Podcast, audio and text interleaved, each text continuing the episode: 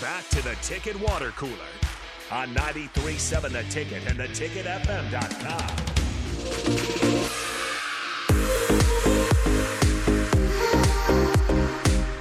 We are back in the ticket water cooler here on 93.7 The Ticket, and uh, as we as we come back, there's another former uh, Nebraska high school player entering the portal. Seems to be a common theme these days. Uh, New Mexico forward Josiah Allick, uh, former North Star Navigator, I believe, has entered the transfer portal.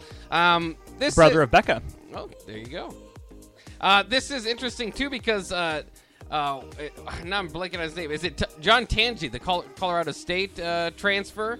Uh, who used to play yep. in Omaha uh, has actually already been contacted by Nebraska uh, and I think 13 other schools. There's a lot of there's a lot of interest in him, and I would love to see him come back based on the one Colorado State game I watched when he played well. Uh, but in general, it's it's interesting. Do you think?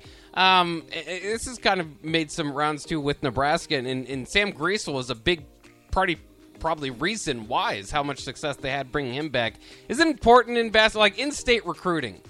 Is it important to, to maybe give guys a shot at this level? There's only so many spots on a basketball team. I always say, you know, as a, as opposed to football, um, you know, if you have three spots and you like a kid out of Chicago more than you like a kid out of, uh, you know, Elmwood Murdock, then maybe maybe you just take the Chicago kid. So, like in football, it depends on which kids you're taking because Creighton probably has more basketball history than you do. They're going to get probably their pick of the Omaha kids. They're going to be first in the running for that. Doesn't mean Nebraska shouldn't be in there and trying. Um, but I think you got to hit Omaha. Um, there's no reason Chucky Hepburn should leave the state. Plain and simple. But then you look right in Lincoln, Donovan Williams, you know, was being touted as, hey, he's, Yeah. he's Chucky's equal. Yeah. Turns out he really wasn't. So again, you just got to got to target it, plain and simple. Because Mike Dom would be nice to have. Uh, right Oh, yeah. cell Yeah. out in in California would be nice to have in Lincoln. Mike Dom probably could have been something here, but for each one of those guys that you don't get, think about the ones you do get. Brady Heiman, Charlie Easley, Johnny Trueblood, which again, good enough to play college basketball, just not at the D1 level. So you can't just go after these kids because they're local. They have to fit what you want to do, and they got to prove they can hack it consistently at the D1 level. Yeah. Oh, and and and, and two, I've, I've compared this in the past. The basketball in-state recruiting uh, less less uh, more less as important to get those guys than in football. It's just, but it, it, it it's even more interesting those last couple years. The quarterback position is kind of similar because the quarterback position that's a that's a big room, not a big room, but a, a big deal, and in a in somewhat of a small room. Now Nebraska has like six quarterbacks, so they're a little bit And just added a walk on from Ole Miss, apparently. yeah, they're a bit of an exception. Uh, but I guess my point there is, is it's kind of the same thing. Like like we were going in, into last year, and you think, well, you can't let Zane Flores leave the state, can you? But at the same time, you- you're usually doing a one quarterback class. Do you make an exception with in-state guys? Uh, if you like Pop Watson more than you liked Zane Flores, and it's the quarterback position, you're not like saying, "Well, we'll see how kind of." You need to get that position right. I don't know, it, it, but it is fascinating because Nebraska is now going to have two straight years uh, where they're not going to get the Power Five quarterback who, you know, with Daniel Kaelin now committing to Missouri. again, it depends on who the guy is, what your vision for them is, because Nebraska has taken an in-state quarterback recently in, in Heinrich Haarberg. Again, you see the tools, but in terms of ability to play quarterback, Flores and, and Daniel Kaelin flashed more. Haarberg's a better athlete. Maybe he ends up, you know, producing more than those guys do.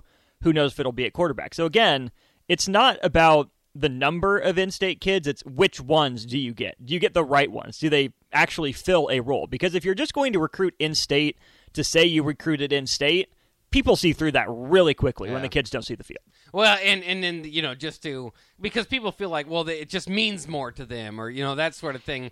It, I mean, it can help, but they, I mean, they've got to be, they've got to be competing. They've got to be in it. Like Sam Griesel, um, you know, it, it it felt like it me- meant more to him. That was his life dream to come, you know, come and play at Nebraska, um, which is a great story. But if he's if he's uh, you know the thirteenth guy on the bench taking up a scholarship spot, well, then it, it's still kind of a cool story. But you know, it. it, it But what does it matter? What Yeah, you're you're paying Yeah. off somebody's dream instead of getting somebody that can play at this level uh, and you know and contribute to the team. So it's always fascinating to kind of to kind of go through those thoughts and and, and certainly from the fan base, uh, they will press you on in-state because they like to see their own uh, succeed. So it's it's kind of it's kind of fun to watch that. Uh, speaking of that, Malachi Coleman was at practice today. I don't think he's getting ready for the spring. I think he's going to join the team in the fall, but he was at practice among uh, many other uh, recruits. Actually, Jacob Barope, maybe uh, one of the top names out there at Bellevue West, that was on the sidelines. A busy day at practice number three uh, for Nebraska.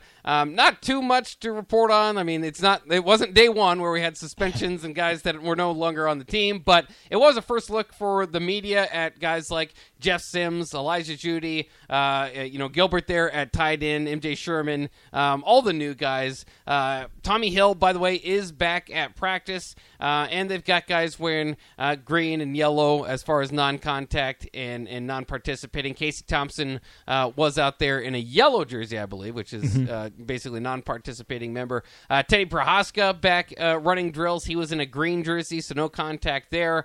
Um, any other updates you thought were notable from practice today? Uh, saw that the first offensive line group uh, from left to right: Corcoran, Piper, Ben Scott, Nouri Nouili, Bryce Benhart. Hmm. Makes sense. Curious to see what that group looks like. Yeah, especially with Prochazka back. Um, because th- that that sounds like about what you would expect, um, but that tackle combination has not worked uh, for Nebraska to you know to to a large degree in the last couple of years. Um, they did get better last year. I think that's important, and I think that's part of the reason Donovan Raiola I- returned to Nebraska, among other things. But uh, was that, that that offensive line uh, did get better as the season went on.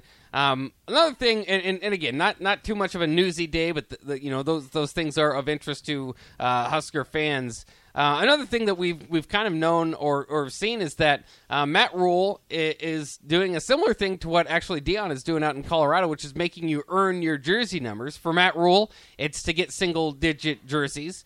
Um, for Colorado, you just got to earn them in general. Nobody's got numbers, um, but they do plan on giving like voting for whoever gets the number one, uh, and it's it's supposed to be an honor. You know, you've earned that number one.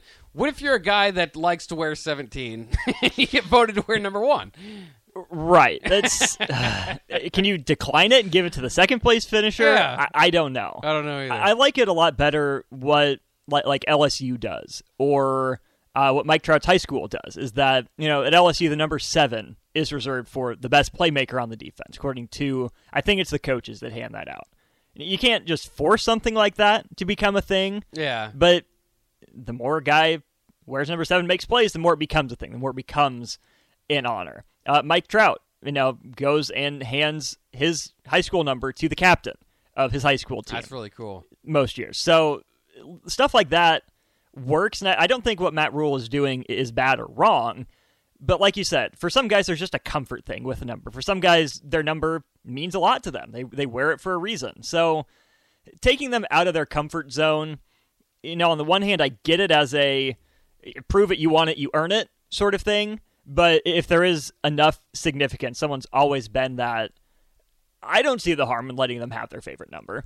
Yeah, but it's it's always it's always been a, a, mystery to me exactly how they do it. Not a mystery, but because it's it's different uh, team by team basis. Um, but how you do that because sometimes you'll see, uh, you know, big time freshmen come in and get a single digit number sometimes you know and, and, and there are only so many of them. So right. so the, you know it is kind of a fight to get those ones. So i know jersey matters ultimately doesn't matter but like you said i, I think michigan does that. I think that like the number hmm. 87 is pretty reserved for their best uh, receiving threat. Um, they've got a few different numbers like that. I, I, I think that's just kind of cool uh, layer to a his, uh, you know to the history of your program. So i think that's pretty cool and we'll see um, uh, how how guys kind of go about that. Uh, I, I do think it's interesting because um, there's been kind of mixed reports on Shedeur Sanders, the, the son of Deion, um, whether he gets the number two or not, like he wore at Jackson State. Because I've seen that that was written in an article, but then I've seen practices of him with just a blank jersey. So I'm not sure uh, with that one way or the other. But there are some guys that like like it'd be very strange in my mind to tell Quinton Newsome he can't wear number six. And they did move, they switched his jersey number because it's part of this mm-hmm. deal.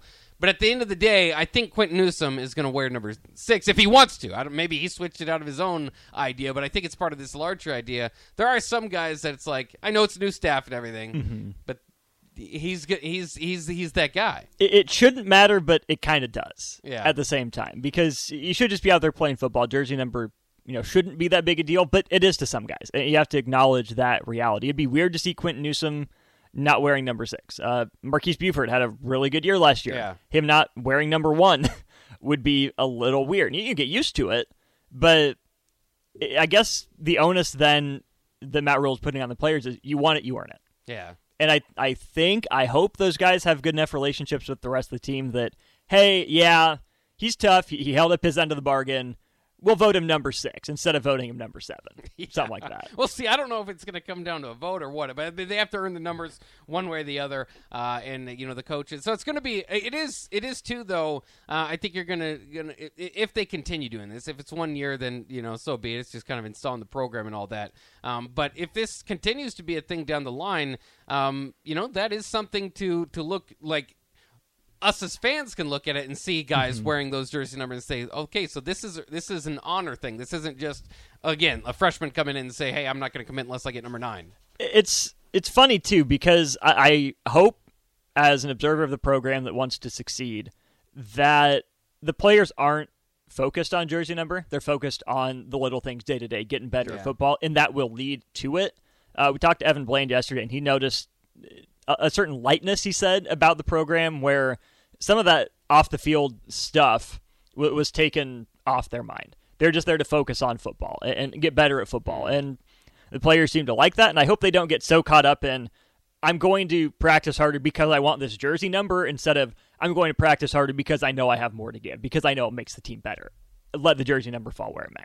Yeah, yeah. We'll we'll see kind of how it all plays out. Uh, certainly, they have to keep their, their minds in the right place. So far, things look pretty good. Of course, they can't lose, uh, so that's that's going well. But you know, you can't have injuries and and uh, things that pop up in, in that way. Nothing nothing bad to report from practice number three uh, today in Lincoln. All right, let's take a quick break here on the Ticket Water Cooler and invite Nick Sandert in uh, for the crossover of Happy Hour, which today uh, will be Nick in Austin. So we'll preview that coming up next year on the Ticket Water Cooler on the crossover on 93.7 The Ticket.